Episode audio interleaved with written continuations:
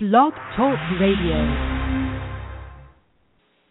Welcome to the Sugar Freedom Show. I'm Catherine Gordon of Sugar Freedom and SugarFreedom.com and the 6-Week Transformation Challenge. Well, it's Monday, and I have decided that every Monday I will do my Monday Motivation Show, and this Monday it is the Thanksgiving edition. So the one thing I do want to make sure to give you today is the recipe for the Thanksgiving turkey that I will be making for my family this year. So why don't I dive in with that and get started on it? Now, this is from Vogue magazine. If you want to find this, you can go to Vogue.com, and this is the Helmsley and Helmsley edition. They are sugar-free, grain-free, and gluten-free. They are the authors of The Art of Eating Well, if you want to get more of their recipes. So I'm going to be making their turkey this year. This is called Heritage Roast Turkey with Bacon, Celery, and Apples. And this feeds 6 to 8 comfortably with plenty for leftovers. And the turkey should take about 3 hours to cook or 15 to 20 minutes per pound. A 12 to 14-pound heritage turkey, outdoor-reared. I'm going to be getting an organic turkey from Diestel Farms. And the turkey is to be at room temperature for 2 hours before roasting. And then they're calling for unsmoked, pasture-reared bacon rashers. I will be using, quite simply, Daly's uncured bacon, 4 tart apples, such as Granny Smith, sliced, 2 sticks of celery, chopped into chunks, 1 cup of water, plus more if needed. Here we go. Preheat the oven to 475 degrees. Dry the turkey skin with kitchen paper. Rub with softened butter or ghee. Season well, and stuff with lemon halves. Place the turkey in a roasting tin surrounded with the chopped apples and celery. Pour in the water, cover with parchment paper, and put in the preheated oven. After 15 minutes, turn down the heat to 325. Baste well, then continue to roast for another 2 to 2 3/4 hours, removing the parchment 1 hour before the end of cooking time. Check if more water is needed and cover the turkey with the bacon. Oh boy. To check if the bird is cooked, stick a fork into the thickest part of the thigh, and the juices should run clear. Remove the turkey from the oven, lift out of the tin, cover with foil, then leave to rest for 30 minutes. What could be simpler? Can you believe it? It really only had 4 steps. So as I said, go to Vogue.com, Helmsley and Helmsley, and you'll be able to find that online. And I'll also put a link in the show notes. So we are 2 weeks into the 6-week transformation challenge. One of the reasons I decided to create the challenge at this time of year is I wanted to help people get through the holidays while either losing weight or continuing to get their fitness goals. It's a combination of Sugar Freedom diet and training, exercise, motivation, and goal setting. So I'm going to give you a couple of the techniques that we are using to get through this holiday, well, more than get through the holiday, to thoroughly enjoy it without having any guilt at the end or the added gift when you wake up on January 3rd and you've gained 10 pounds. No. Now, we've already seen some wonderful success. A number of our challengers have lost right around 5 pounds. The top loss has been 7. I'm sitting here at 6 pounds lost. Very, very exciting. I'm very happy for everyone and their results.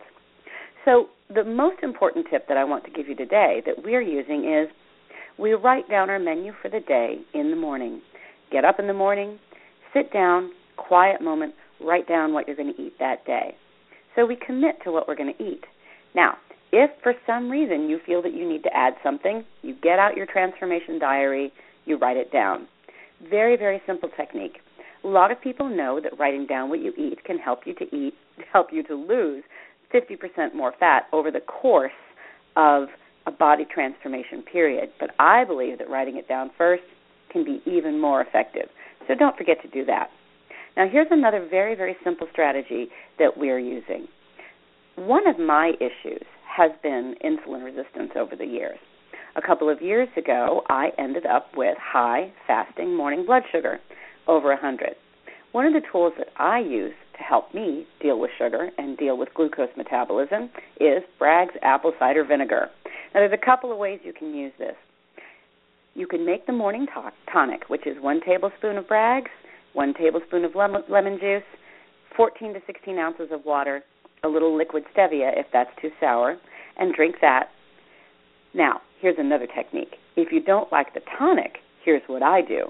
I just simply take that tablespoonful of Bragg's, hold my nose, drink it down, and then I chase it with water, and then I drink lemon water throughout the day. So there's another way that you can solve that. We do have evidence, scientific evidence, that apple cider vinegar does seem to help in glucose management. Also, I do have a glucometer, so I do check my blood sugar in the morning. And yesterday was my bonus day, but my fasting blood sugar in the morning was still at 86, which I think is just great for me. Let's talk about that bonus day, shall we? Because it really is important in terms of Thanksgiving, if you're in the U.S., or anywhere else if you have a special holiday or date meal or occasion meal coming up. The bonus meal is a meal that we have once a week in which we eat and drink whatever we wish as long as it isn't a trigger food. Now, what do I mean by a trigger food? I mean any food that you cannot eat in a reasonable standard amount. Let's back up a little bit. My reality is, and the reality of a number of the people I coach, is I am a sugar addict. Sugar, carbohydrates, grains, those starchy carbs. When I eat sugar and grains and processed fat all mixed together, look out, it is a fat-gaining bomb for me. So my solution is to eliminate the foods that trigger me. Now, some people I work with are not necessarily addicted to sugar or grains. They find that on their bonus meals, they can enjoy some things that add added sugar or have grains.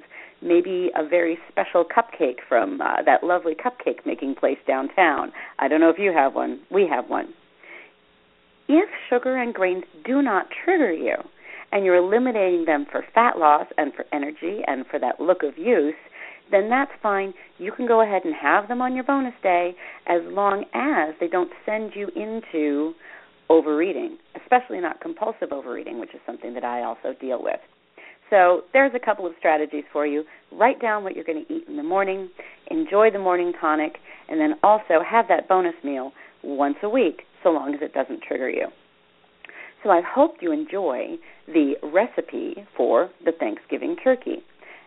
So going on, Modern Day Motivation podcast, so we've told you to drink your tonic, we've talked about blood sugar, and we're going to talk about the biggest challenge that we face as we go forward.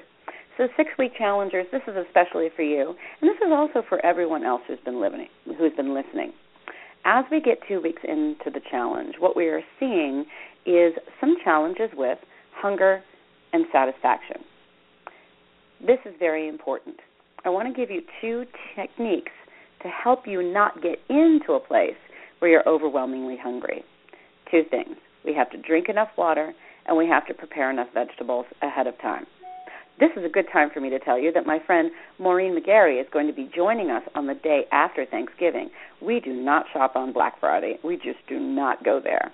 So she's going to be calling in from Hawaii, and I'm going to be calling in from Sonora, and we're going to be talking about fat loss during the holidays and other interesting holiday tips as well. But one of the things that Maureen and I both agree on, and she tends to be a little bit more fruit on her diet. I tend to go a little bit more towards a ketogenic diet, but there's one thing that we both agree on, that it is incredibly helpful to build your body on a bed of vegetables. One of the things that happens when I end up in a situation where I overeat, and very often where my students end up in a situation where they overeat, is there hasn't been enough appropriate, satisfying, nutritious food prepared early in the day to keep us full and satisfied on into the day and through the afternoon. So I'm going to give you a very, very specific tip on how you can do that. So what I did this morning is I took a bunch of asparagus, I cleaned it, I trimmed the ends, and I heated the oven to 400 degrees, got out the broiler pan, and I put in some lemon-flavored Meyer lemon olive oil in the bottom of the pan. Cleaned the asparagus, put it in the pan, rolled it around, drizzled a little bit more of the lemon olive oil over it, and then put sea salt on top of it. Popped it in the oven, 7 minutes, pulled it out, stirred the asparagus, 7 minutes more. Absolutely delicious vegetables to have with my scrambled eggs this morning, and then also extra vegetables left over for my husband and or my son to enjoy as well. Now, I could have even done 2 bunches and had even more vegetables ready during the day. So the other tip is I always have the big bin of washed organic field greens, washed and ready to go, so I can simply throw them on a plate. This does a number of things. Keeps the fiber up, keeps the nutrients up, and there is nothing for the wonderful volume and filling effect of high-quality vegetables to keep me happy and satisfied. So what we're looking for is, instead of overstimulating the appetite, what we're looking for is ways to satisfy the appetite, because when we're eating foods that keep us satisfied, we never get into that wild and crazy place where you start to reach for anything that's around you. Another insight that I want to give you today is my son and I were at the mall yesterday, and I ate something that was Sugar Freedom friendly. It was a salad with some steak, some avocado, a little bit of cream cheese, and some sautéed vegetables. Unfortunately, because it wasn't food I prepared at home, I had the strange sensation of being full without being satisfied. So this is the paradox that we seem to deal with, those of us who have been overweight.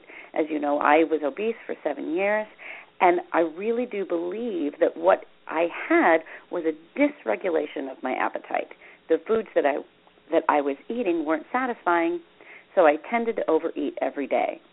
So now I turn to satisfying foods that I prepare myself, and this keeps me full and happy, keeps me on track, and joyfully has kept me right around my goal weight for over 6 years. So those are my strategies for you today. Write down what you're going to eat. Try this recipe that you find at VogueTalk.com for your Thanksgiving turkey if you're in the U.S. And don't forget to spend wonderful time with friends and family. Reach out, and don't forget to relax and be thankful. So thank you for tuning in for your Monday motivation from the Sugar Freedom Show, and I'm Catherine Gordon from SugarFreedom.com. Bye-bye, everybody.